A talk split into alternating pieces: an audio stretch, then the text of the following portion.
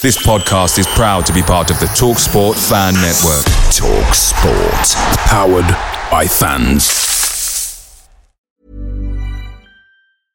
Hey, I'm Ryan Reynolds. At Mint Mobile, we like to do the opposite of what Big Wireless does. They charge you a lot, we charge you a little. So naturally, when they announced they'd be raising their prices due to inflation, we decided to deflate our prices due to not hating you. That's right. We're cutting the price of Mint Unlimited from thirty dollars a month to just fifteen dollars a month. Give it a try at mintmobile.com slash switch. forty-five dollars up front for three months plus taxes and fees. Promo rate for new customers for limited time. Unlimited more than forty gigabytes per month slows. Full terms at mint mobile dot com. The TalkSport Fan Network is proudly supported by McDelivery, bringing you the food you love. McDelivery brings a top-tier lineup of food right to your door, including my favourite, the quarter pounder with cheese. Mmm. No matter the result, you'll always be winning with McDelivery, so the only thing left to say is, are you in? Order now on the McDonald's app, and you can also get reward points delivered too, so that ordering today means some tasty rewards for tomorrow.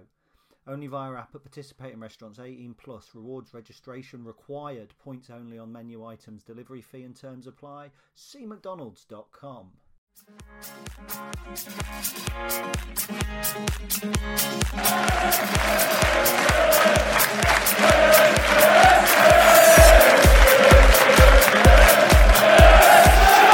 Hello everybody and welcome to episode one forty-three of the Stacey West podcast. I am Ben and Gaz is with me. As always, are you well, my friend?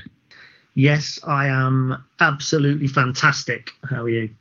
Uh, yeah, I am good. I am good. It has been uh, it's been a, a fortnight. We we sort of kind of forgot slash didn't do a podcast last week. Um, I think it was mainly because we, we said we do a Q and A and then both of us forgot to put que- uh, call for questions out, didn't we? Yeah, we did. I mean, we could have analysed the Sunderland game, but um, it was of very very little interest to me, which is, you know, I'm not a boycotter, but I just. I wasn't, I wasn't forced, I wasn't interested. Um, we could have analysed the Plymouth game, but obviously people liked uh, the feedback that we got um, from people was they like us to analyse the Saturday game briefly because uh, on, our, on our Friday podcast, because it kind of gets them back in the mood for the game on Saturday, and there was no game on Saturday, so there was no point in analysing to get people in the mood for a day going around B and Q or arguing about whether to let a rabbit live in the house or whatever. So, oh, foreshadowing. Um, yeah, I mean, Ooh, it was, that was um, a little bit saucy. Yeah, you know, it was, it was just one of those um, one of those moments when we just sort of well, text guys and went, "Shall we? Uh, shall we just, you know, delay it and, and not put one out this week?" And I think, you know, it was um, it, it well. It is what it is. Um, you know, going into a week, no football this week um, for for the Imps, and it's like. Okay, well, let's uh, you know, let's look at what news has happened, um, and then uh, look forward to the the Charlton game and, and answer a few questions because why not? That's what you do in a podcast. So, um, first couple of things really. Uh, the the most recent news as we're going to air is uh, obviously that both Lincoln and Plymouth have been fined after the. Uh, melee, I guess, is probably the, the polite word to to use uh, at the end of the game um, last well, a couple of weeks ago. Um, so we've been given two thousand seven hundred fifty pounds fine and Plymouth have been given two thousand five hundred pounds fine. Um, I mean, it's it's not really a surprise, but I think we've both made our feelings quite clear on, on social media that it, it wasn't necessarily the fact that the club failed to control the players. Um, it was the referee that failed to do anything at all at the time. Um, I mean, it's not, you know, it's never ideal to get a fine, but I mean, we could see it coming, couldn't we? Yeah, odd numbers. I wonder if it's two hundred fifty quid a player. And, and difference being Josh Griffiths did get involved and their keeper didn't. I wonder if that's maybe why there's two hundred fifty pounds yeah. difference. Um, that makes sense. Yeah, yeah. Do you know what? I've only just thought of it as well. I, I, I wondered if it was the severity. And I've, there's a, a YouTube video. It's it's the Plymouth highlights or extended highlights. And so I thought I'll have a quick look at those. And um, oh, there's just nothing in it. I mean, look, that lad could have been sent off. He could have been because his, his arm's gone up, he's pushed Chris Maguire over. It would have been the sort of sending off that you would have gone, the game's gone mad if it had happened to you. Yeah, at the time I was stood up saying, he's got to go, referee, you're an F in this and a Jeff in that and all that sort of thing. But yeah, when you look at, look at it back, you think, guys, bit pathetic, that, innit? You know, I saw some that saw it described as a brawl in one place. Oh no, a brawl was Fury Wilder. That that was, you know, Steve Thompson, obviously now wouldn't, but might describe it as handbags. That's that's probably what it was. It was, yeah, it was nothing, and oh, just tensions boiled over a bit. And and I think, as you're probably going to go into, the the issue I have with it is, how can it possibly be a finable incident if it wasn't a bookable incident for anybody? And, yeah. and if it was a book, you know, if everybody who was involved deserved a booking, why are we not giving everybody involved a booking as a deterrent? Because yeah. it, with the greatest respect, two and a half thousand pounds isn't a huge, huge fine. Not really, not in the context of, of, you know, you get ten grand for winning the E F L trophy game. It's not a massive fine, but a booking on everybody's record who was involved. And if it, if it is, you know, twenty-one players or whatever, so be it. But that's what the referee's there for. He's not there to go, mm, well, let's see what it, what Dad says when he gets home. It was a little bit like that, isn't it? Do you know what I mean? Yeah. Like all the kids being naughty and Mum just going, oh, please don't, just stop it. I mean, the guy went to speak to his linesman. What did the linesman say? Didn't see it, ref. What are these people paid for? I mean, so, if I the linesman, just... if the linesman did in fact say that, then it would just cement the fact that he was useless all game. I mean, we were, for that game, it was one of the few that were actually, you know, taking the box up for the season, and we were in line with the touchline. You know, you can see down the touchline, the ball goes out for a throw-in, the linesman doesn't give it. You know, he's he's staring at the referee saying, which way do I give it, which way do I give it? And then while that, you know, while that is going on, it all kicks off. And you just think, well, surely the linesman has got some sort of duty to, I don't know, maybe do his job. The ball never um, even went out of play. That's why he didn't give anything, because the ball never went out of play. See, from where I was, it, it looked like it definitely did. But yeah, from where I was, it looked like it didn't. Okay. Because, I mean, to me, that that was what kicked it off, was that the ball went out and then everyone was waiting for the linesman to flag. But, I mean, if it, you know, I don't know, I probably had a few too many at that point, to be fair. But, you know, it's it was just a... well, it's it's an indictment on the fact that, like you say, if the referee can put enough in a report to pull out a fine for both clubs, then surely he's, he's pulling out enough information at the time to make a decision on booking players, or, you know, in the case of one from each team, I would have argued, sending them off. I mean, you know, you said about Chris Maguire getting pushed to the floor. I would potentially argue that it looked a bit more like a bloody choke slam than than anything else at the time. And yeah, then, when when you look it back, to be fair, when you watch it back, there is a player obstructing the view. Um, I, I think, to the letter of the law, my honest belief is that it's a red card.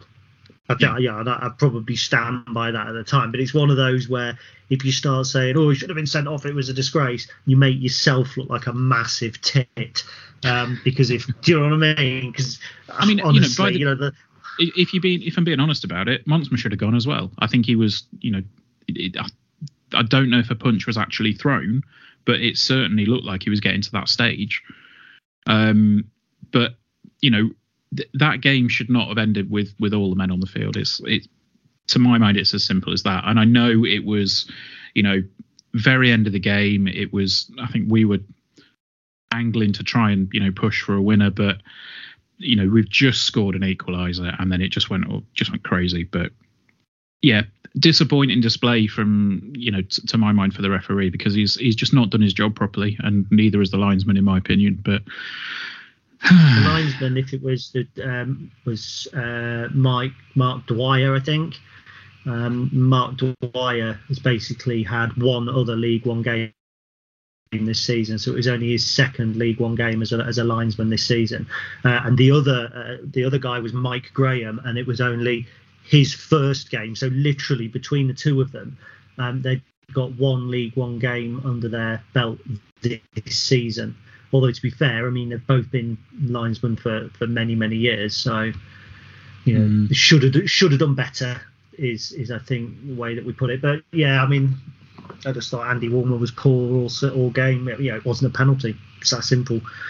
Yeah, I, I, I want to come to that very quickly, actually, because I know at the time when we saw it, it looked like it was outside the box to start with. And then, you know, I don't know if you're saying it wasn't a penalty or it wasn't a free kick, but it... It, it was a free a, kick.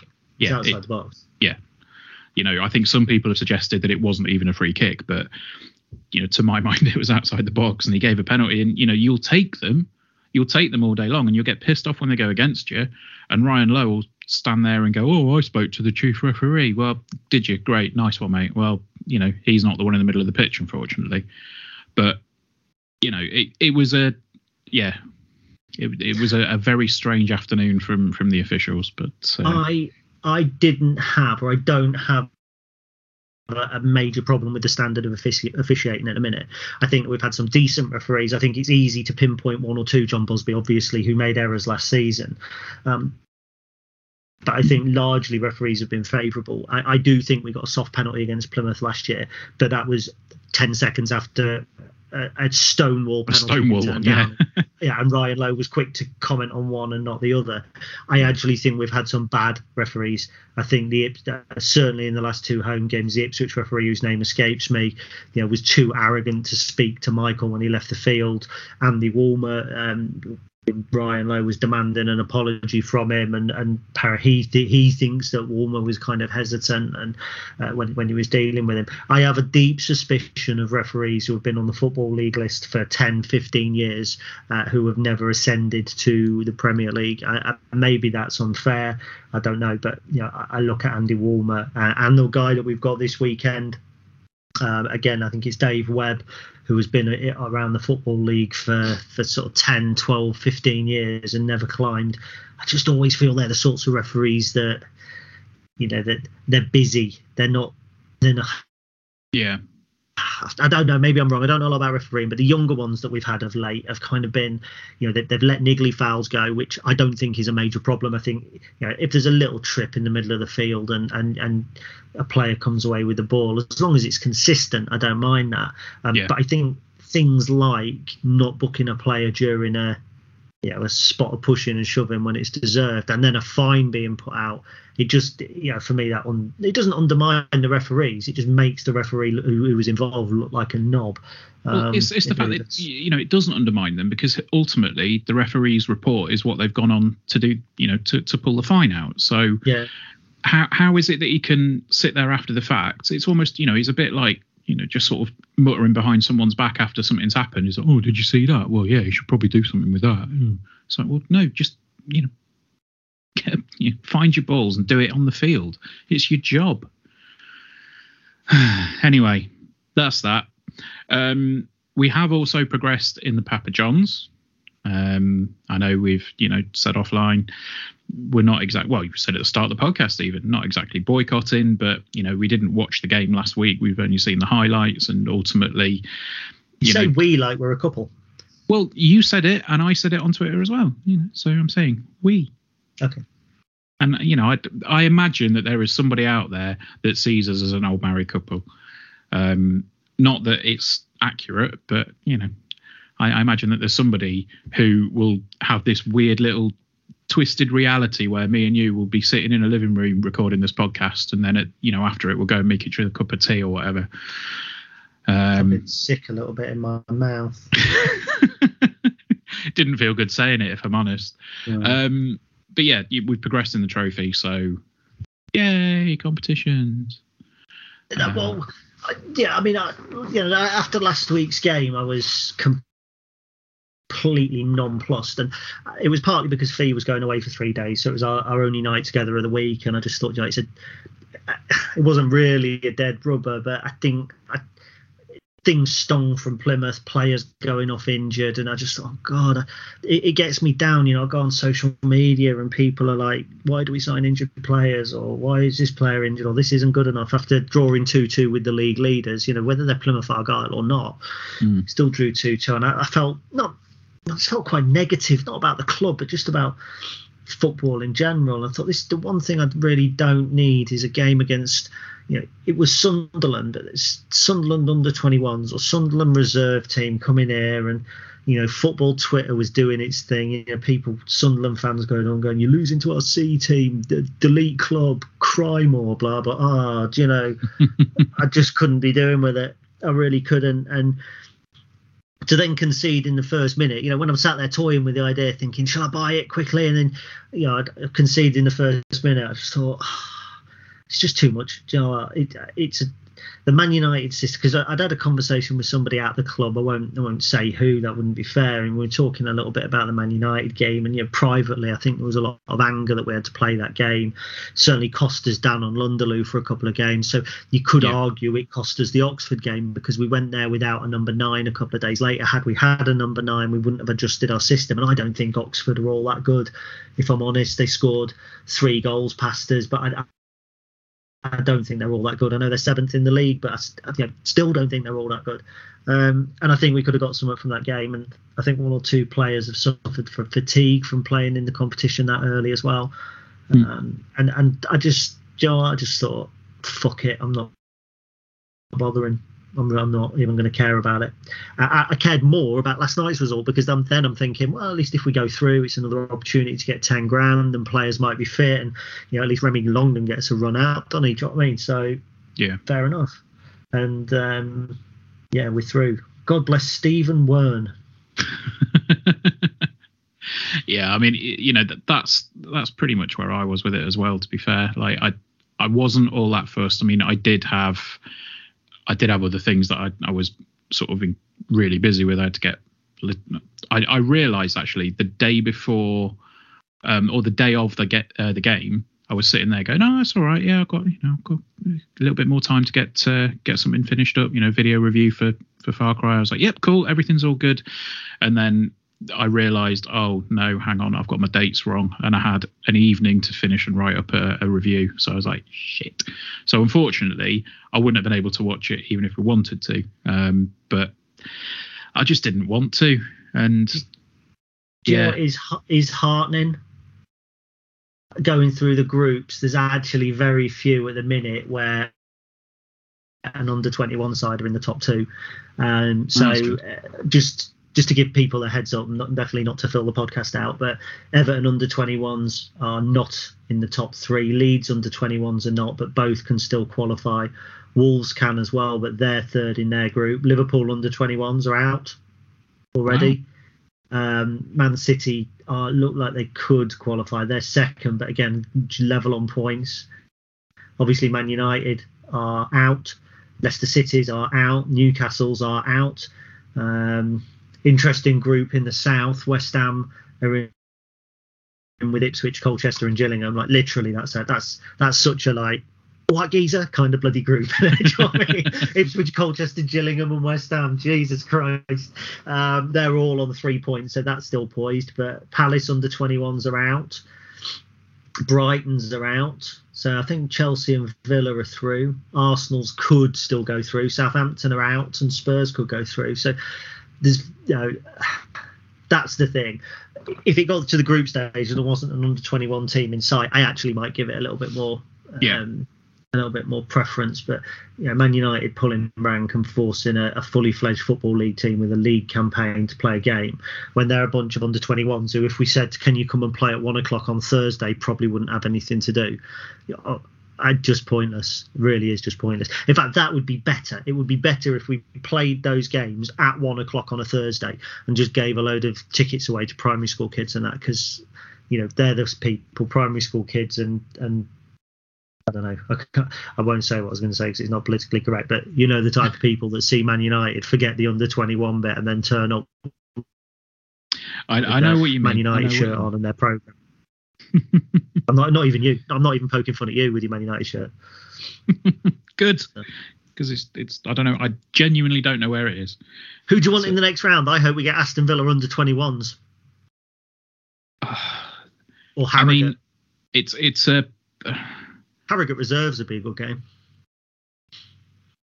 I, I, I don't really know, to be honest. it, it's yeah. It is it is one of those where it's like, oh, OK, whoever we get, fine. You know, it's just a little bit more money in the coffers, but I'm not going to, you know, I'm not going to fully invest myself in it until, you know, as we've said before, hypocritically, we get to Wembley. But I think what we should do is we should get Accrington Stanley away, and Michael should name Jack Hobbs on the bench, like you know, like Danny used to name like Jamie McComb and Tom Shaw.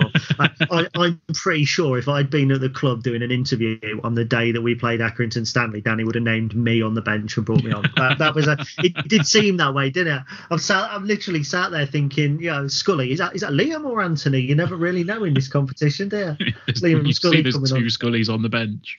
Can you imagine how much that would screw with Radio Lincolnshire's head? Because, you know, that they, and it is easy to do, I'm not criticising them, but the number of times that they say Liam Scully on the ball, if it actually was Liam Scully on the ball, they'd be saying Anthony Scully. It'd just be a massive mess. It really amazing. Would. I think we um, should sign a player called Nates and see how how often they're getting mixed up with Clive. That'd be good. That would be good. Oh, dear. It's, um, yeah. Oh, Not really. Yeah. Um, that, that, right. that bit done. Let's move on to another bit. well, I was, I was, I'm, I'm sitting here and I'm thinking. I want to tell. I, I want to say something about a couple of things that I've been playing and watching recently, but you wouldn't understand it because you've not seen Nobody one of the things. Cares. Anyway, yeah.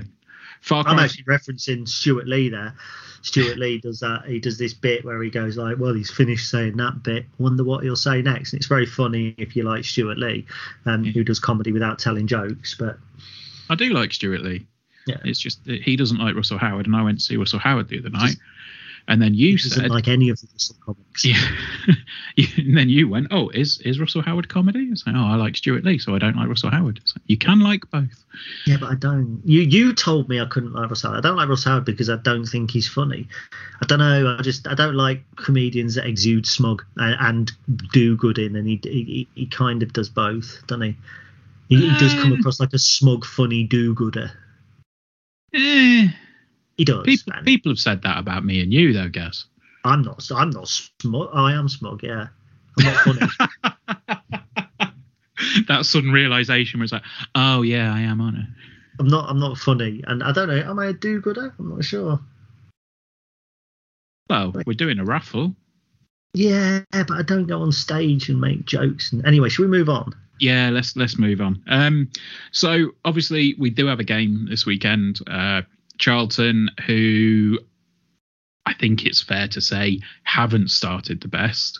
Um, did we have them picked for playoffs or promotion? I can't remember who we had in our choices, to be honest, but I seem to recall that we were looking a little bit favourably on Charlton. Um, but, I mean, they've had a worse start than we have, haven't they? Um, two league wins all season, I think it is. Yeah, I, I definitely had them finishing much higher up. I thought they finished last season very strongly. I thought Jayden Stockley was going to be a focal point of their attack. Yeah. I, I, I thought that they were going to do very well. I think that they've been hit by injuries, and before I even talk about tactics or anything, it's important to to note that they've played eleven games, uh, but when you look down their list of appearances, there's only one player that's actually started um double figures, so has, has either been ever present or only missed one game, and that's Craig McGillivray, the keeper. Uh, yeah. And, and they've only got two players who have actually started nine games, which is, uh, I'm not even going to pronounce that, Akin Femuo, Femuo uh, and Adam Matthews. Yeah. So they're, they're, they're kind of, yeah, it's not, they've obviously had injury issues. I think they've now got a couple long term. I think uh, Ben Purrington, I think he's coming back for them. He's a, a, a Plymouth boy, actually. I think he was at, um, where was he? he? He was somewhere else. So the Rotherham, that was where he was, left back, who was at Rotherham as well. So uh, they've, they've got some good players. They've got uh, the likes, obviously, of Jayden Stockley. I really like Charlie Kirk, who they signed from Crewe. Uh, they've got George Dobson. He's only started five games and, and has seemingly been absent. He's a midfielder that I like. Sean Clare did very well at Burton last season. Uh, and, and yet, they've, you know, they've obviously not been able to, to get that kind of settled first team. They've also got some players that I look at and think, I, I think are probably a little bit overrated at this level. Connor Washington is a player who everybody can kind of thinks, oh, I should really do well. He did great for Peterborough, but he's been largely shit for most of his career. So um, he'll probably score against us now I've said that. Yeah. Um, But you know, they haven't got a lot of goals in there across the team. Jayden Stockley scored three, but he hasn't been starting of late. Uh, Josh Davison, he's a, he's come through their youth setup. He's got four, but only two of those are in the league. Uh, but he's only started three games in the league as well, so he he's playing up front at the minute. Jonathan Lecco scored scored two for them as well. So. They, look, they've, they've got some decent players. Uh, they've got Elliot Lee, who, who's been starting up front alongside Davison. The midfield looks good with, with Harry Arter and Alex Gilby, Charlie Kirk on one flank. Um, I, I think Nigel Adkins is under intense pressure. Uh, and when you look down some of their recent results and some of their recent tactics, you can see he's not really settling. So they beat Fleetwood two one, fair enough. Um, four two three one they played in that game. They were hammered four one at home by Bolton Wanderers. They played a flat four four two. Mm-hmm. But actually, the X G in that game was Bolton one point seven one and, and Charlton zero point nine seven. So the result really did flatter Bolton. They deserved to win, but not by that much. When they drew two two at Portsmouth, they played a four two two two, um, which you know, sounds absolutely baffling, doesn't it? Uh, mm-hmm. And so... It, they say four two two two, which is they played for a majority of the game, and it was two holding midfielders, then kind of two wide players who were not quite wide players in in Lee and Gilby on the left and the right, but they were kind of tucked in. There was absolutely no width. They played Charlton with a three four three. Do you see what what I'm getting at here? Is it's a constantly there's changing. No, there's no consistency, is there? Yeah, exactly. There's no consistency at all. The best results have come in the Papa Johns Trophy. Mm-hmm. Uh, four one win against Southampton Kids, six one win against Crawley. But the six one win against Crawley, even there, X G two point six, mm. eight, two point six eight for Charlton, two point six two for Crawley. So you know, Crawley were hugely unlucky not to actually draw that game, let alone let alone lose it. Um, yeah, it's, it, it's going to be a big game for Charlton. I expect them to come with more of a flat four four two against us. Uh, it worked for them. They obviously beat beat Fleetwood um, two one last time out, and it, it kind of it worked quite well for them. Jonathan Lecco, I think, was was the star of the show for them. And again, I think he's a player that's either just coming back from injury or just coming back from from kind of out of favour. Um, So, uh, yeah, we're going we're going to have to watch him. I think they have got a bit of pace out wide. I think they have got quality in the team. Uh, I'm not sure if Jay Semi, is he the boy that was at Swindon? Um, I think he's he's not even wasn't even in their squad on Saturday. He's another one that I quite rate. So, what what, what I think you've got with Charlton is a poor man's Ipswich. So you've got a team here mm. who should be doing better, have got decent players in the squad, but actually are. Not. But when you say they've got decent players, they haven't got decent players to Ipswich's level. They've got players that you look down and you think, mm, yeah, four might get in the Lincoln first eleven, possibly. Yeah. Possibly, yeah. I mean, the thing is as well, they are. It's it's not like they're not scoring. I'm just looking through the just looking through the fixtures here. I think they've only failed to score in two of their league games this season. So scored less than us though this season. Yeah, I, yeah. I mean, you know, that you you take in, you take out the. the Papa John's results and um, you know just look at the league, and yeah they they you know they're scoring uh, they, they're scoring every game, but it, it's going to be one of those, I think, that's you know I'm sure Andy will be sticking a few quid on both teams to score. You know it's that kind of it's going to be that kind of game, I think. And yeah I, I, they're obviously leaking goals as well. If, you know they're not winning, they're not got not taking three points each week, but it's mm, Just, yeah. just as a point, Lecco's actually on loan from um, Lecco's on loan from Birmingham. So the players I've picked out, Elliot yeah. Lee, Harry Arter, and John Lecco, are, and Famwell are actually all on loan, all all four of them. So right, okay, but yeah, you know, I think it's going to be a an interesting one for sure. I mean, I don't know. We're recording this obviously, you know, prior to Michael's press conference, so we don't exactly know who's going to be back fully fit, who's going to be, you know. risking for a half or, or whatever, but um, I think the big positives from, from the last week or so was definitely that you know the fact that Joe Walsh had made it through you know a, a decent chunk of a game um, last week. So, it provided that's all gone well, I would almost expect him to start maybe. Um, no, no, no, no, no, no. No, okay. No, he's only had forty-five minutes. He's going to be nowhere near match fit. Okay. Um, for me, when you've got these two games, Saturday, Tuesday, it, the, the best course of action in, in my mind, and I am not a physio nor a football manager, uh, I'm just a bloke who talks about football, uh, would be bring him on after sixty minutes maybe, uh, and then with a view to starting against Wimbledon. But it might be the other way round. You might be right, but I, I think it might be t- a little too early to start him uh, in this game. They won't want to rush Joe Walsh back. Yeah, no, that's, that's because a fair if there's comment. Any risk of aggravating that injury. Yeah. yeah. So no, we'll probably start now as well. uh, just looking, Joe Charlton have actually only kept two clean sheets all season, which is yeah. one more than us, admittedly, uh, and that's in league and cup. But they have mm. only failed to score on uh, three occasions as well. Yeah. So yeah, you're quite right. Both teams to score, bang. Yeah. Um, so I mean, you know, what what do we expect from from us? Like I say, they've they've been a bit. Uh, there's there's been no. no public statements as of yet about who's fit, who's injured, apart from, you know, obviously the, the news that Josh Griffiths had to, to pull out of the England uh, setup because he had a, a thumb injury, which as a goalkeeper, quite crucial.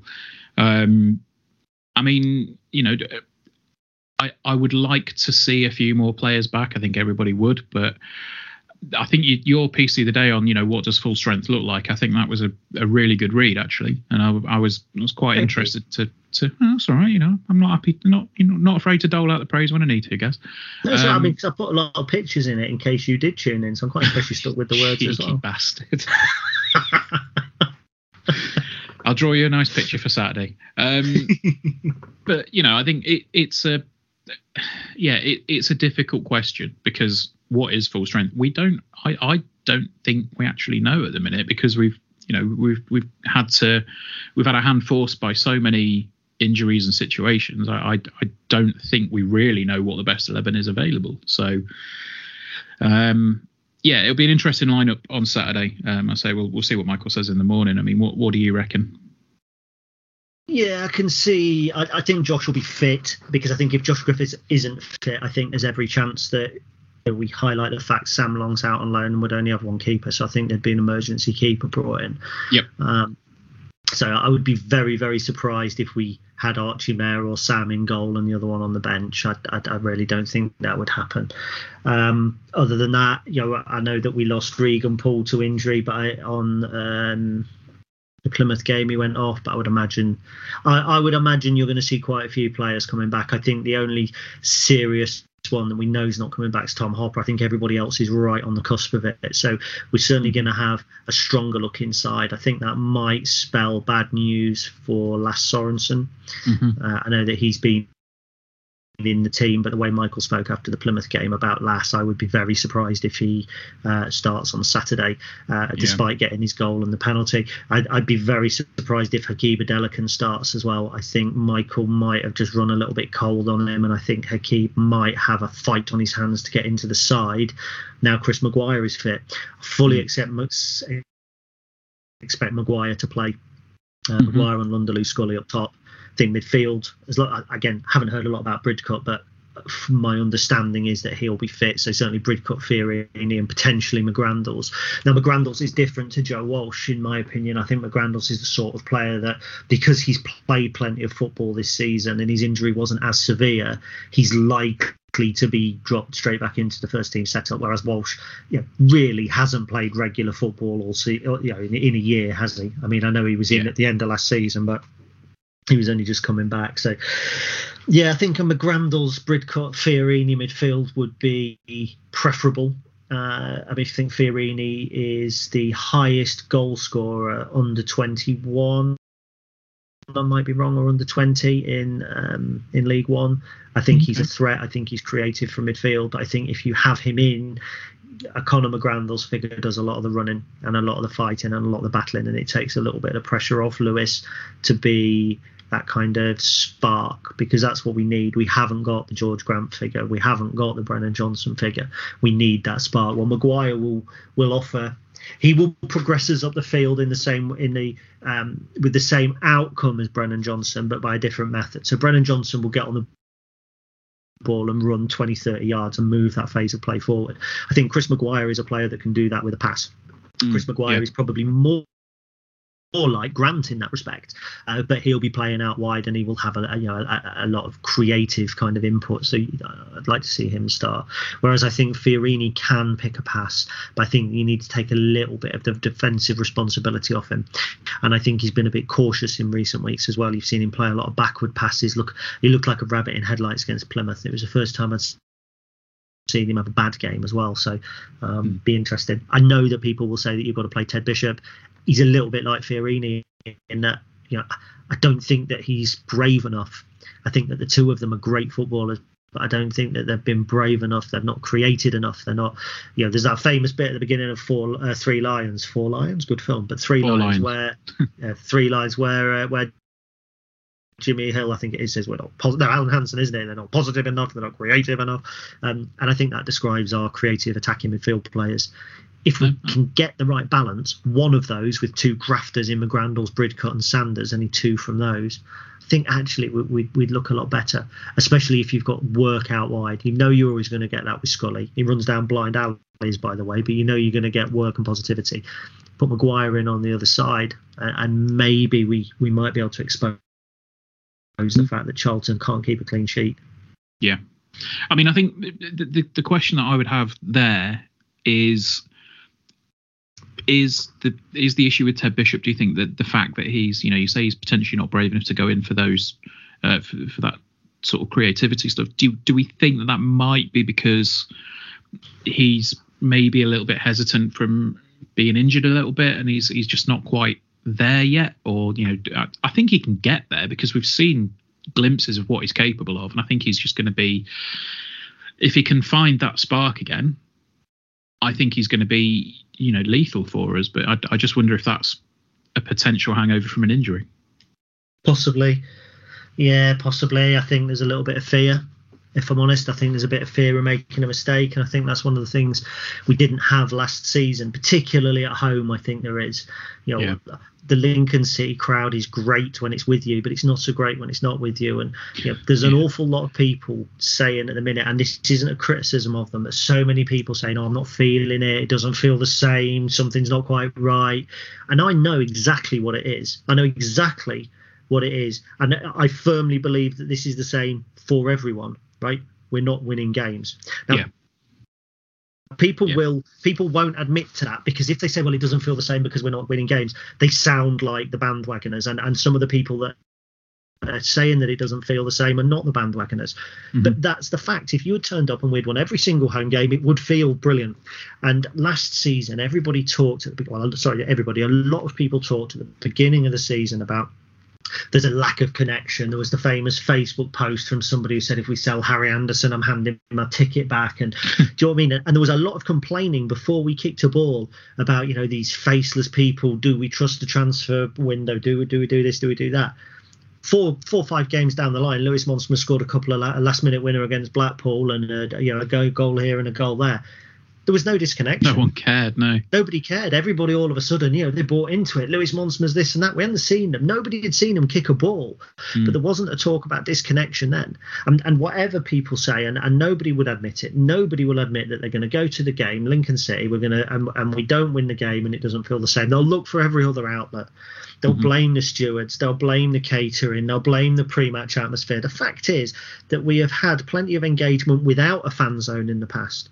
We've mm-hmm. had plenty of people saying that there was a great atmosphere when we were serving rat burgers up from uh, do you know what I mean, the ones yeah, I mean rat yeah. burgers, cardboard and dog meat, and, and you know, pies that were up a thousand degrees, and when you opened them up it was literally just liquid. You know, we've had arsehole stewards, not all of them, but we've had elements of arsehole stewards since time began.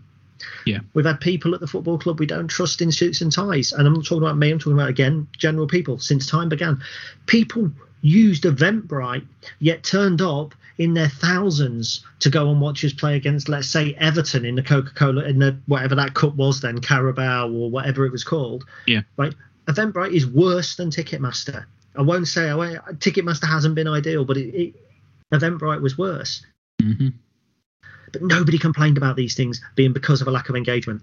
It's all about winning football matches. And I'm sorry if you say that it's anything else. If you say that your match day experience is being affected because you couldn't buy a ticket for Sheffield Wednesday on a Friday, you had to wait till the Monday, and that's why you're not buying into the club, then you're supporting your club wrong. And I'm not, that's not a criticism of people, or rather, you're not supporting your club wrong. You're not being honest with yourself. You're not I'm being glad honest you with yourself. Just Be honest said with all yourself. Of that. It's because we're not playing well.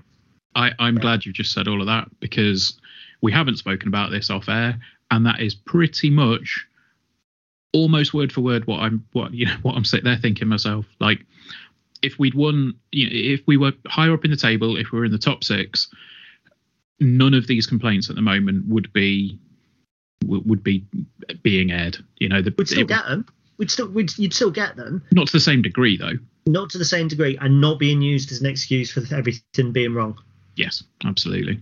Because some people who are complaining, again, I'm not mentioning names because I'm not thinking of specific people, but I know that there are some who complain now about the lack of connection and about things being fundamentally wrong and the club moving in the wrong direction, who were saying the same things when we came out of the National League. They were saying the same thing. It's going too corporate. When we moved the kids zone so that it It was away from the upper one or wherever it was, and we moved it down, and people saying, "Oh, it's, you know, it's that lack of connection, it's the lack of understanding." It was, you know, it was when Bob the Builder suddenly couldn't have his, you know, box anymore because the price had gone up. Oh, we're losing connection. You got to think about, you know, you've got to take care of those on the way up because you'll hit them on the way down. And it's the same thing I'm hearing now, five years on. And I'm not defending the things that are wrong at the football club. Ticketmaster Sheffield Wednesday was very, very hard.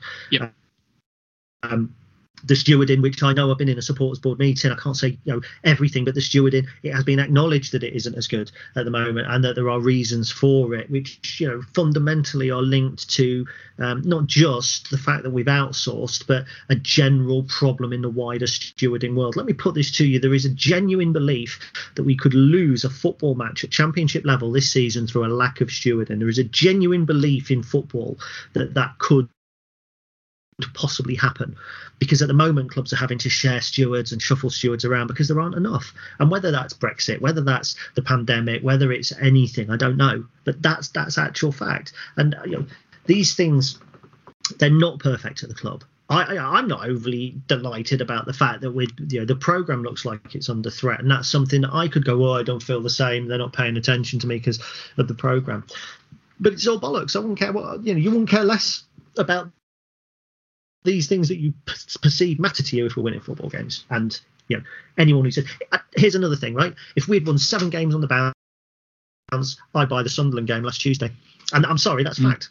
You know, I feel yeah. a disconnection to that competition. Would I if we were top of the league and everybody was fit and I was going to get a look at some of our fringe players who were knocking on the door? No, I bought, I bought Man City under twenty-ones last year, and that was a dead rubber. I can talk about principles all I want. And I'm yeah. sorry, I'll admit it. Everyone, other people should admit it as well.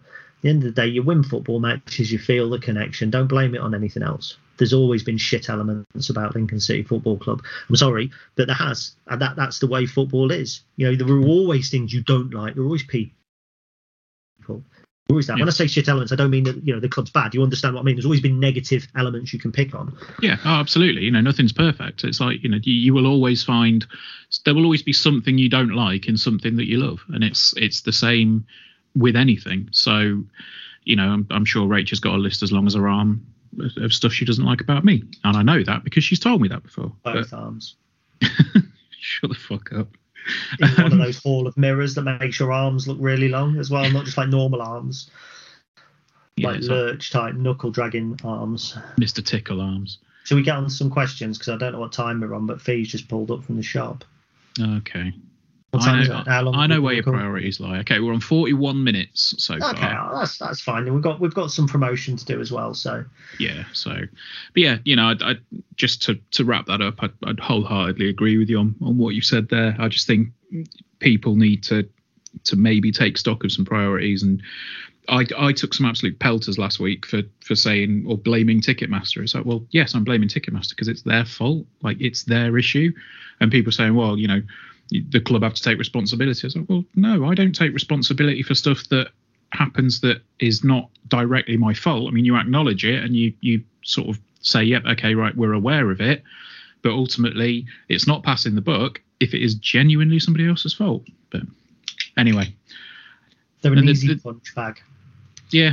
I mean, I think that the, the irony is, the irony of all that is that so many people were clamouring about, you know, Ticketmaster cocking up on Friday being the club's fault, and it's still not sold out. So anyway, um, yeah, let's get on to some questions. Um, right. First question came in from Dale, who says, uh, putting injuries to one side, with the league being harder due to the loss of the salary cap, do you think Michael will put more focus into the E F L trophy with more, quote, first team players being fielded from now on? Um, and I think Nick, uh, well, Nick Proctor replied to that with, hope not, when we've only just got a fit starting eleven and bench, the league has to be the priority. And I think, I think I'm sort of with Nick on that one, if I'm honest. Um, It's uh, it's a yeah, it, it it's not a priority as such. I mean, obviously, you know, whether they take it a little bit more seriously, I guess, is potentially the right wording for it. Um, but I don't think the the club are going to aim, or Michael's going to aim to win the E F L trophy rather than do well in the league. It's not a priority at all. Uh, he will rest players that need resting when the E F L trophy game comes on. If we get a spare Saturday before or after, it'll be a blessing. My worry is that Anthony Scully, Regan Poole and Lewis Monsmo have started all three of our uh, E F L trophy games, uh, and Regan then gets a knock and has to go off against Plymouth. That's, that's a concern. Mm. Don't want to be losing first-team players to, uh, to to that bloody competition. It is decent in that, you know, it gives Max Sanders a start. We get got Joe Walsh a start. He got forty-five minutes. Um, you know, so players, it it serves a purpose, and it gives um, obviously gives Michael a chance to look at some fringe players and go, right, prove to me that you're you're worthy of a place in this in this uh, setup. But yeah, I, there's no way whatsoever that he's going to prioritise that. No way whatsoever. Michael will want to finish as high up in the table as he can. And, and you know, first and foremost, I'm not saying we're in one, but that that involves getting enough points to stay in this division. I don't. I'm not saying we're in a relegation battle, not at all. But you know, you, there's no way that you you prioritise the E F L trophy over league points. Not a chance. If it gets to March and you know you're not going down, but you know you're not going up, and you get and, and you're in the E F L trophy semi-final or quarter-final, yeah, you, you play a stronger team, absolutely. The stat- age we're at now, like we joked about earlier, no chance. Roll out the physio or whatever. Get get get you know, give him a squad number. Um, yeah, yeah. yeah Danny absolutely. got that right the year after after the E F L trophy, we won the league. So and and there are those that will tell you that the E F L trophy last year cost us our place uh, in mm. the championship. There are those that will say that, you know, we we we pushed too hard with senior players in the last stages. I'm not one hundred percent convinced, uh, no. if I'm honest. But there's no. no way at all that we prioritise it this year. Yeah, no, I'd, I'd agree. Um, uh, Cornell asks, and well done, Cornell, for only including one question, um, said, uh, will the Imps fans see Chris Maguire play up front ahead of Dan Lunderloo? No, um, I don't think we will. Um, and I'm pretty sure you'll agree with me on that one. Yeah, I don't. I, I can understand where it's coming from. I can understand it, and quite a few people actually have asked me, you know, is Maguire the number nine rather than uh, rather than Dan Lunderloo? I think that Maguire was probably brought into play out wide. Uh, I think that, you know, by and large, he's he's probably um, not physically the sort of player that we we will play there. I think he's what five foot seven. Uh, throughout his career, he has played. He's played probably as much in the nine as he has in the on, in the right wing. Um, but in recent seasons, it's been predominantly uh, the, the right wing. So, no, I, I think he plays out wide. Um, I've, I've actually liked the look of him a couple of times. Uh, I was a bit hacked off when he went off against Ipswich. And I think you could argue that the Ipswich goal was probably down to him a little bit, because he didn't get back and cover for the ball to come in. And we can moan about the push all you want, but you know, he was injured, he didn't get back. If he's injured, he shouldn't have mm. shouldn't have played. Um, I mean, so, I thought you know, I thought he, he looked, I thought he looked really good when he came on against Plymouth. I thought he was, you know, I thought he looked really sharp and was instrumental in getting us back into the game. To be fair, um, and there's actually yeah, there's, one hundred percent. There's there's one thing that. Um, I wanted to mention, because you mentioned him couple of minutes ago, and we didn't really talk about it because we didn't talk about the Plymouth game. But how good was Max Sanders against Plymouth? He come on for about twenty minutes. I mean, he played well, but well, I mean, when not... he, you know, when he came on, how well did he play? I thought he was. I thought he looked looked pretty decent. So he's he, he might be, you know, getting a getting to the point where he's maybe making a bit of a, a noise, you know, in the training ground. So that'd be an interesting one. Um, but yeah, I, I think Chris Maguire plays alongside Dan Lundaloo. He doesn't. He doesn't replace him. He's only played uh, ninety minutes up front that I can see once, which was when Sunderland won two one away at Swindon, and ironically he scored. Uh, but that was the only time he's played ninety minutes as a centre forward since uh, August twenty eighteen. Mm, wow. Okay. Uh, and before that, wow, before that it goes all the way back to uh, tw- uh, November twenty sixteen, twenty-second of November, which I think was. Uh, wasn't long after we beat Forest Green, was it? two one, uh, three two. No. So yeah, I can't see him playing regularly through the centre. No, sorry. There we go. Uh, Jerry asks, with the club policy of recruiting young players and loanees, does this mean that every season we can basically expect a new team with all the bedding in and team gelling that that involves? Uh, I'll throw that over to you. No, uh, that's not really what we've had this season, because we are trying to build a squad. There will always be de- a degree of bedding in, and unless you're one of the bigger spenders who can afford not to play a trade, that'll be the case. But you know, people might look at Oxford and say, well, the Oxford team this season is not that different from last season. But you know, you forget the transfer window where they lost Fosu and Baptiste and basically fell away from the playoffs. So whether you sell in the winter or the summer, every club in League One is a selling club. And you, you could talk about Ipswich and all the players that they've signed, but you know, there's a lot of loanees there, and they're all bedding in now. And if they don't go up, players will move on. So you know, almost you're almost kind of. I'm answering yes and no to both, because in a way, yes, you'll always expect some bedding in of new players. You'll always expect um, a, a turnover of staff. And, and but on the other hand, it's not because of the transfer policy. It's just football. You know, you will move players on. You will sign new players. It's got that's got the, the settling in and the bedding in, for me, has very little to do with um, what people consider to be the model or the transfer policy. Yeah, I think the other thing as well is, you know, if you are if you are getting to that stage where you are selling multiple players, then with the model that we have, you're going to be, pres- well, presumably you're going to be selling to a championship club or higher that will have the money to spend. And hopefully that would result in a, a better, you know, a better long-term investment of, of other players that would set you in good stead for the rest, you know, for, for the next couple of seasons. I mean, yeah, but I mean, obviously, where Jerry's coming from from that is we have Theo Eden, who was a, a, a player for us who we knew very mm-hmm. well, and we sell him, and Jamie Robson has come in as his replacement, who we don't know as well, and perhaps hasn't performed as well as Theo. Naturally, oh, yeah. Do you know what I mean? So I understand where he's coming from. It's all well and good us talking about the model, but. Yeah, at the end mm-hmm. of the day, every football club replaces players that they sell, so every football club has a model, no doubt yeah. at all. Yeah, no, I, I get that. I think that the where I'm coming from on is is that it's not. I wouldn't necessarily say that the reason that we've potentially struggled this season so far has been because we've got an entirely new team. I think it's that we've got elements of the new team, but at the same time, we've also had a very difficult start from a fitness point of view. And, you know, I, I don't think we've played the same first eleven for two games on the trot yet this season. So.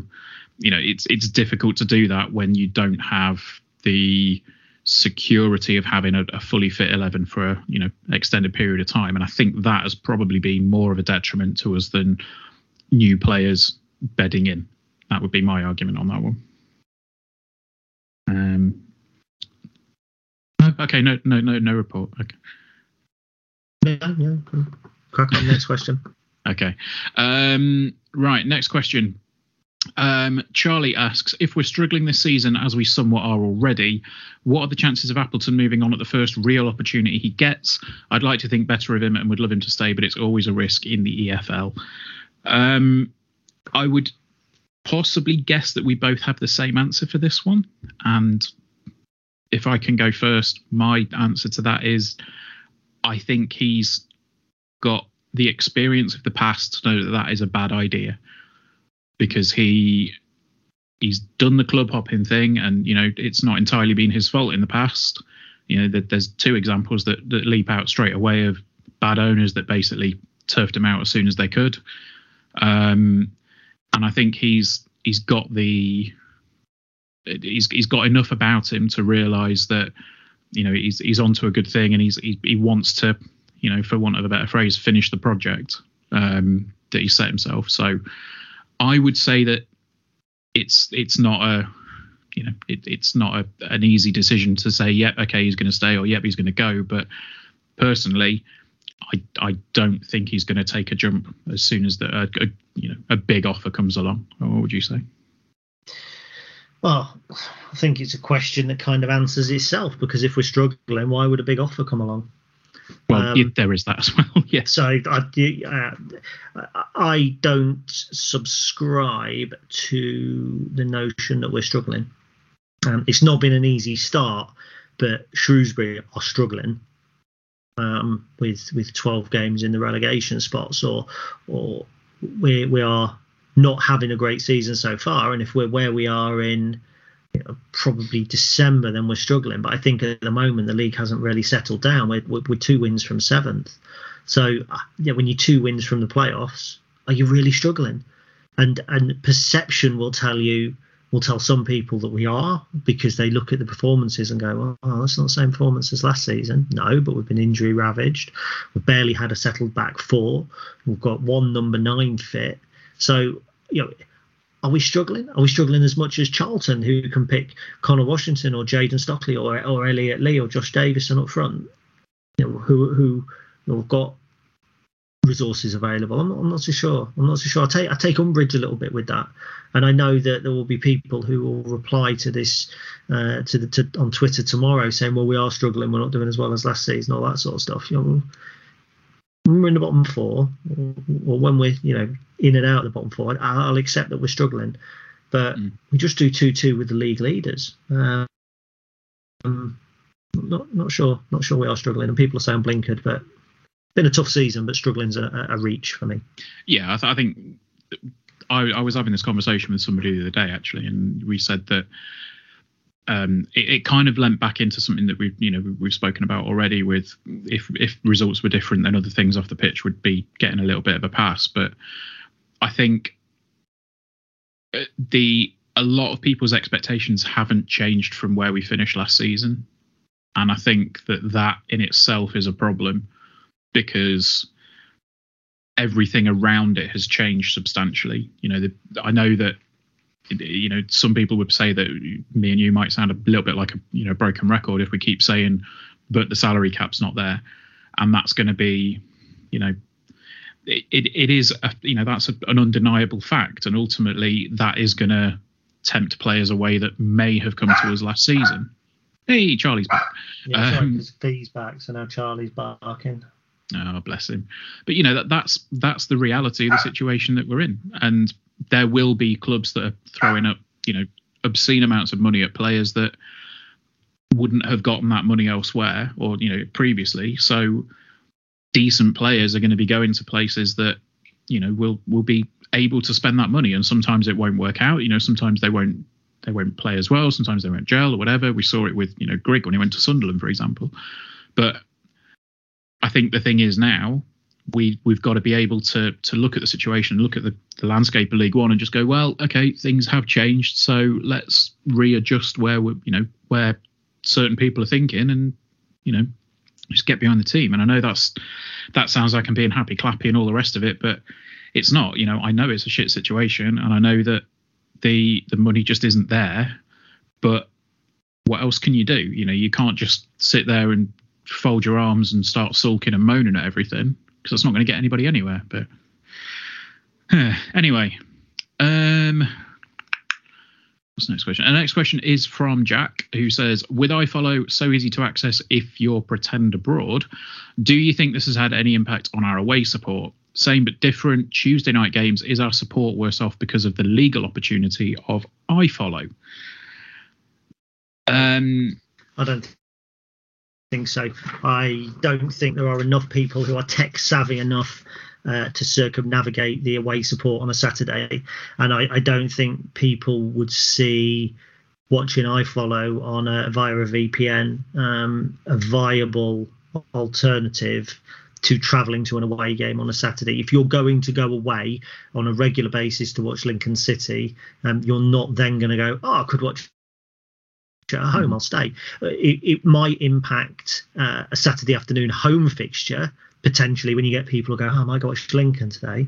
Oh, no, I could use a V P N. But it's going to be such a very, very small demographic um, that I don't think it will be noticeable. I think you're talking, you know, twenty or thirty rather than hundreds and thousands. Uh, and on a Tuesday night, again, you know, I can count probably on one finger the number of times I've been able to travel away on a Tuesday night to watch Lincoln. That, that on, uh, you know, that's my honest thing. So actually having iFollow is a way of me engaging and watching those games, whereas I wouldn't have been able to do any uh, in in the main instance. So I don't think that iFollow impacts at all.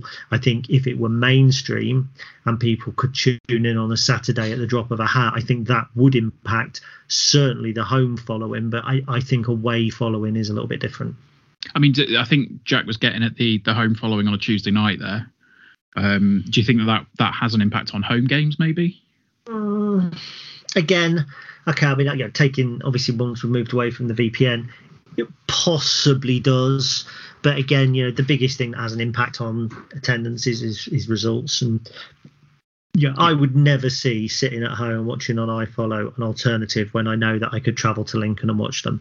Yeah. Um, and I know that kind of goes against what I've said about the E F L Trophy, but you know, in a proper competitive game in in the Football League or in the Coca-Cola Cup or what? It's not the Coca-Cola Cup, is it? The bloody Carabao Cup. Um, I've been searching for a video clip that I was a referee being interviewed in the Coca-Cola Cup, and it's got it in my head. But for for a proper game, I you know, I. I It, it might impact to tens and twenties again, and and maybe even on a Tuesday it might be a hundred. You know, if if it's hammering it down with rain on a Tuesday night, as it was, was it the Rotherham game where it's lousy weather? Yeah. Um, and, and there's an opportunity, and you, and you're one of those middle of the road fans that goes sometimes and doesn't. Potentially it swings and you don't go, but it's still eight quid into the club's coffers. Uh, yeah, I'd, I'd be more worried about a game like Sheffield Wednesday, where you know our allocation is three thousand, we've got six thousand season ticket holders, and those tickets still go on general sale, and yet you had people you know, kicking off with the club because they couldn't go to Arsenal when we had nine thousand tickets. There somewhere there's there's, there's a fundamental problem. Um, yeah. But yeah, it's proven at Grimsby. They're selling out at the moment every single game. Why? Not because they're playing the likes of Dover and, and Bromley, but because they're winning. Yeah. And they're top what, was, of the league, what was the score against? That's six, what is it six nil against Dover? Yeah, that was a bittersweet moment for me. I'm not sure which, which club I dislike the most. I mean, you you know you know which club you dislike the most there. um, but no, I, I, I agree. I I don't think um, I don't think the people that are going to be you know planning away days and saying right, okay, well, we're gonna you know. follow home and away and, and do everything and you know go, go to every game, it's not going to impact those people. Um it's you know me and Rach, we we pick our away games at the start of the season. We say right, okay, we'll we'll do four or five, which ones do we fancy? We'll you know we will some of them we'll pick the bigger ones, and then there'll be others where it's like okay, well we can make a day out of this one, or you know we can go and see so and so on this you know on this date. Um and you know I I've never been the person that will go to every single game, home and away. You know, I'll go to all the home games, and there will be the odd away game that I'll go to. But I, you know, for me, there isn't the the the choice isn't do I go to that game or do I buy it on iFollow? For me, the choice is okay. Well, do I want to go to that game? If I don't want to go to that game, then I'll get it on iFollow. You know, I think that's. That's the subtle difference for me, and it's the same as you've said there. You know, it's it's an alternative. It's not a it, it's not an outright choice. Is that is that a sensible way of saying it? Uh, it's your way of saying it. It's your way of saying it. You know, it, it, it isn't an either or for me. It's a it's an. Yeah, if that's, I, you, that's you. I, I think Jack's probably getting at the floating fan again, isn't it? Yeah, I, I, I get I get that. That's you know that's that's specific to me, yeah, and I I I agree with you. I don't think some, it's I don't think it's that many some, people. For some people, choices. Going and not going isn't an either or. Mm. For some people, you if Lincoln are playing home or away, they go. Yes, so, I know, yeah, yeah. And, and so I can, I can understand that. I, I think you know, when you've got six thousand odd season ticket holders, you know, they're going to go to the games anyway. So yeah. on top of that, you've got another two and a half thousand paying fans to get to the eight to eight and a half thousand that we average at home, which is you know down a little bit, I think. So of that, you've got to think how many of those two and a half thousand floaters you know, would make the choice to watch on. Yeah, I follow. I think yeah, if the weather's lousy, potentially ten, fifteen percent maybe. But, you know, football isn't a television show. Uh, yeah, no, one hundred percent. Yeah, uh, for pe- people who people who pay regularly to go and watch Lincoln City know that. Yeah, so. Absolutely. Um, the penultimate question, because another one has come in while we've been recording. Um, Olivia says, should Milky the Rabbit be allowed to come in the house to explore when he clearly wants to? Only if you're going to put him in a Frey Bentos overcoat and uh, stick him in the oven. Oh, that is a harsh, harsh thing to say. Rabbits are not house pets. They I mean, not, not house pets. Not permanently, but you know, having a little, having a little scooch around, seeing what's inside. I think that's, that's acceptable. Scooch around the lawn. I can't say much. I used to keep a guinea pig in the spare room. Not, not here. I had a guinea pig in my spare room. At Is that a euphemism, Gary? No, no, it's fat, actual guinea pig in the uh, house. Okay. God, it stunk. um, I I say that you know he should be allowed a, an excursion. You know, if it's if it's freezing cold outside, he should be allowed an excursion indoors just to. Yeah, to but your opinion's not valid because you walk a cat on a lead. I do not walk a cat on the lead. That is what the wife does, and I fucking hate it. It's, it's a household thing. You can't differentiate. It's a household thing, and your household walks a cat on a lead. So your opinion well, on all things pets are not valid. uh, well, if it's a household thing, then you know I'm, I'm going to ask some serious questions about you and Fee. Um, right. Well, like. well Fee's no. I'm, I'm not going to get into it because you you've discussed something with me that. is is related to you know what Santa's going to be bringing Fee for Christmas, and I forgot to ask you a crucial question about it. So that's all right. She knows she's getting an Apple Watch. Okay, has she got an iPhone? Yes. Ah, there you go then. So she's you know in that case, I will view your household more positively now. Well, thank you, Ben. I was really bothered about how you viewed my household. It was, you know, that, you know, at night where you lay in bed and you think about things. I was laid there thinking, I'm worried that Ben doesn't think that I'm progressive enough because our household doesn't have any Apple products.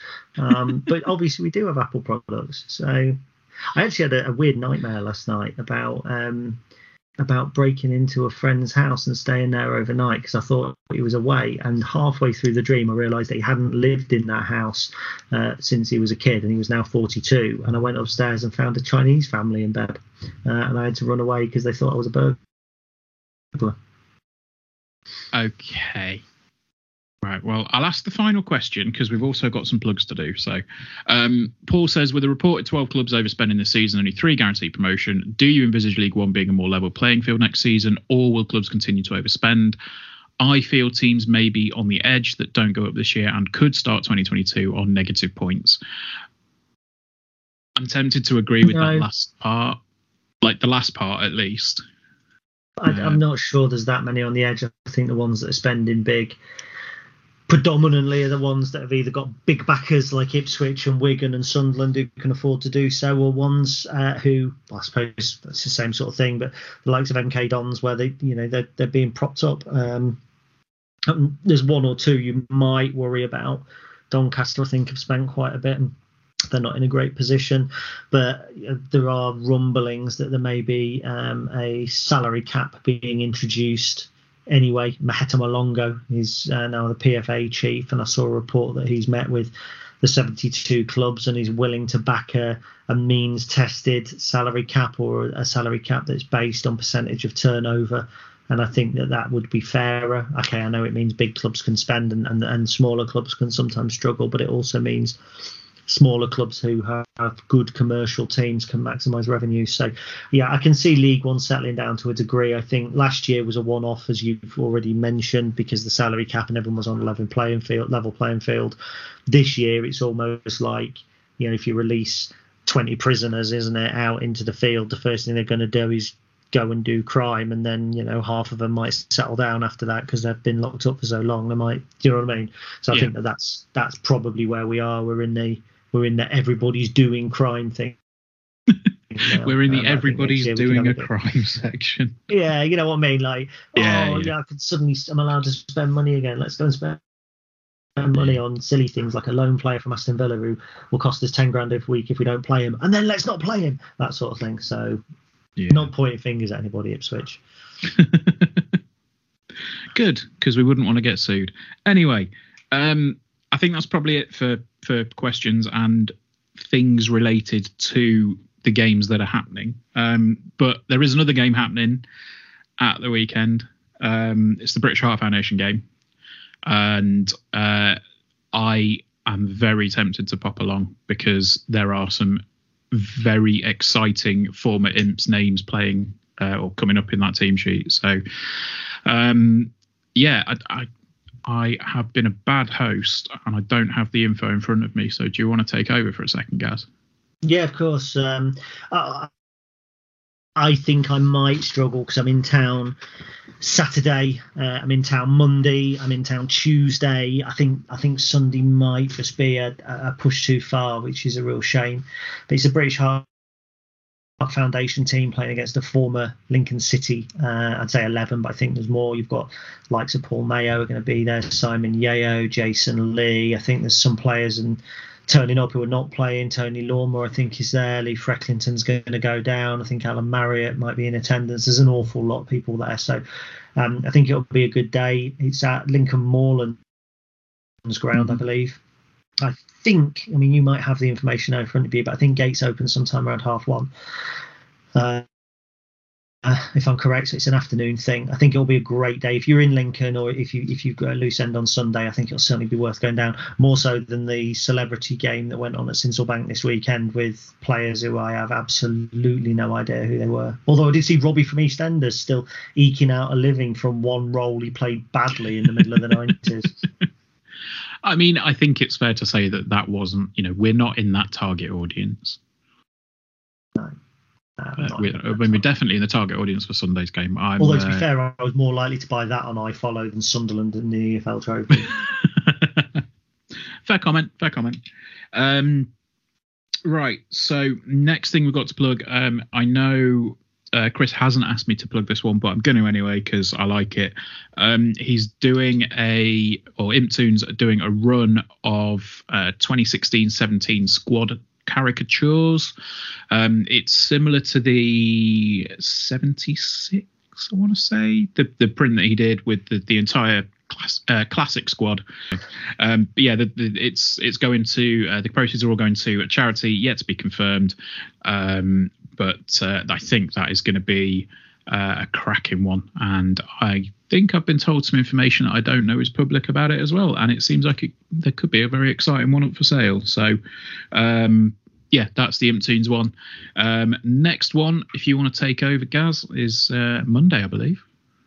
Yeah, so it's uh, Burton Road Chippy. Um, you might have seen it on the official club page uh, where the fund um, where, where they promoted it uh, of late. But um, yeah, so Burton Road Chippy don't usually open on a or Monday night, but they are opening on this Monday. Uh, their staff are all coming in for free, and every single penny that they raise um, is going to the Stacey West Development Fund. So that's uh, Burton Road Chippy. It opens at four o'clock and finishes at eight o'clock. Uh, I've been told that there are going to be a Lincoln City player in attendance uh, behind the counter. So that's going to be interesting. I'm not sure about that. I'm certainly coming down for uh, for a little while as well. So um, four o'clock till eight o'clock, Burton Road Chippy. I think Ben's going to be there as well. Of course it, he is. It's a you cheeky bastard. Well, I, I was just about to make the joke. The I was just about to make the joke of it's Lincoln City themed. It's to do with food. Of course, I'm going to be there, and you you did it for me because you're a horrible man. Yeah, but it's funnier when I do it. For you. Oh man. Um, so yeah, that is Burton Road on Monday. Um, come down. It'll be good. It'll be a good laugh. Um, you know, I think I'll probably we'll probably. head down, have a you know a bit of a chat, and um, then get some tea, and uh, undoubtedly go back home. And Rachel then asked me why it took me an hour half hour and a half to get tea, and it'll oh, be because coming. Fee's coming with me. Okay, I'll see if Rachel wants to come along as well then. Oh, she might not be able to actually because she's out on Mondays, oh, and I'm just doing admin on the podcast anyway. Um, final thing. Um, that we have got to mention is, of course, the uh, Stacey West redevelopment raffle, uh, which currently, as of the time of recording, stands at one thousand five hundred twelve pounds seventy-nine, which is bizarre for something that is five pounds a ticket, but that is the that is the current total. Um, Yes, five pounds a ticket. Get yourself involved. There are nine days, eight days left as of the time this goes out. So I believe it's next Saturday that it ends. Um, very excited. I just I can't believe we've we've gone over fifteen hundred quid. It is ridiculous. Thank you for the support. And, you know, I, I just wonder if I said this before, but people do realise, you know, that they will have to spend the game in the box with us too if they do win. But you know, I think I think it's the signed shirts they're after. I, I, I, ah, I can imagine if Pete, if their name comes out to come in the box, they'll kind of go, oh, I'll put it back in. And they'll, they'll be like magnanimous. Go, no, it's fine. No, it's great. You know, I'll let somebody else win. It's not a problem. um, and we'll be like, no, but it's it's a raffle, not an auction. You're not going to make any more money. I'll put it back in anyway. You know, I've said it now, and I so I can't, can't go back on it. Um, yeah, I mean, you know, the, the development fund. Uh, last time I checked, with obviously with Vital, uh, Lincoln City, Imptoons, uh, Lady Imps, uh, was six thousand. one thousand two hundred ninety-two, so with the one thousand five hundred up pushes well over seven thousand five hundred quid, which I think is brilliant news. Um, unless that's added on, actually. I'm not sure if Jules has added that on or not. I might, might be wrong. Uh, we've got another prize, which I'm delighted to announce, especially now. Uh, I'll, I'll do an article on it tomorrow, but you may be listening to it for the first time. Uh, so we've now had a Joe Morrell signed shirt added by Jane Chamberlain, um, long-time Lincoln City fan, member of the supporters board, wonderful, wonderful lady. Uh, and I'm not Not just saying that because she drove me and Dad to Burton so that I could drink, um, or to get the bus to Burton. She didn't drive us all the way to Burton. That would have been, you know, amazing. Um, so yeah, she's donated the a signed Joe Morrell uh, shirt to the uh, to the the raffle, so it joins all the other brilliant stuff that we've got. Uh, and don't forget as well, Ann Thompson's print uh, is is available to buy on eBay. Um, I think it's twenty pounds including the V A T and all of the profit from that. So on, after postage, et cetera, I think is is twelve pounds. Pounds something. Um, that's that goes straight to the fund as well, so we'll be adding that. And uh, that's a, a, a one-off painting that she did of a of um, Lincoln City fans watching the game during the National League era. Really nice piece of work. Uh, so you can buy those, and the original is is right there in the raffle to win. Absolutely. Um, I just want to get a. I'm just going through stuff very quickly. Um, yeah. So the uh, the, the fundraiser. Total um after, because obviously PayPal will take fees and all the rest of it. That's um yeah I know it's um it's a bit of a pain in the arse, but it currently stands at, after the fees have been taken off, uh we are able to contribute one thousand four hundred eight pounds and eighty-nine pence, so it's annoyingly around a ten percent fee, but you know, again, transparency and all that, you know, that will be there. Um, we'll, we'll put that out once the uh, once it's all over and once it's all transferred, everything like that. So, um, yeah, I, as I say, just phenomenal support. Thank you so much for for you know what's um, what's gone on. It's just been it's great, absolutely great.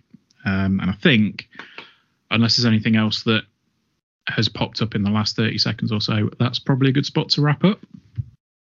Uh, yeah, I think so. I was just going to add that actually looking at the raffle is at four thousand six hundred. So uh, the uh, the raffle, the fund rather. So that the rest of the money, the other money that has the six thousand two hundred, et cetera, is is the total including the raffle money as well. So, okay. um, but we're doing very well. It'd be nice to push on a little bit, and I think we'll probably, if if you catch me or Ben there, and you're not that good on PayPal, um, you certainly be able to buy tickets from us on, or you'll be able to give us the money to put your in for you on PayPal, certainly yep. On the Monday night at Burton Road Chippy. Uh, we mm-hmm. haven't cleared it with the club. I'm sure if you caught either of us on Saturday in the fan zone as well, um, yep. and you wanted to bung a five or a tenner and, and go into the raffle, um, we could facilitate that. Our plan is to do a live draw, so you'll get our mugs on a, a live broadcast on YouTube, um, and then record that and, and kind of tag it onto a podcast mm-hmm. as well. But we're going to make a bit of a thing of it, aren't we, and do a, a live yeah. draw, which will be quite yeah. good. That will probably be in a couple of weeks' time. Uh, I think the twenty-eighth, I think, is what we're aiming for at the moment. Yeah, that's what we're looking at. Yeah. So, uh, yeah, I'm I'm really excited. I just I can't believe that things have, you know, gotten to to this level. If I'm honest, I, you know, I kind of I threw a thousand pounds up there as a, a speculative, well, wouldn't it be nice sort of total, but smashed through that in a week, and we're, you know, already over fifteen hundred quid. You guys are amazing. Thank you. I can't believe it's actually quarter past seven now, and we started uh, we normally record from half five till half six. I've got enchiladas waiting, so well, I can't keep a man from his Mexican food, so I think that's probably Absolutely. a good spot to wrap up. Um, we will see you guys next week. We will definitely be back next week. We're not going to take a break because there's no need to. Um, so, yes. Obviously. All right, guys, up the imps. Up the imps.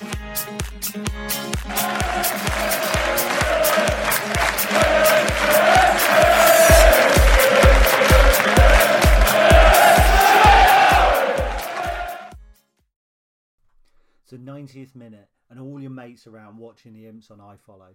You've got your McNugget share boxes on the go. Your mates already got booked for double dipping, but then you steal the last nugget, snatching all three points. Perfect. Order McDelivery now on the McDonald's app. You in. At participating restaurants, eighteen plus, serving times, delivery fee and terms apply. See mcdonalds dot com. This podcast is proud to be part of the TalkSport Fan Network. TalkSport. Powered by fans.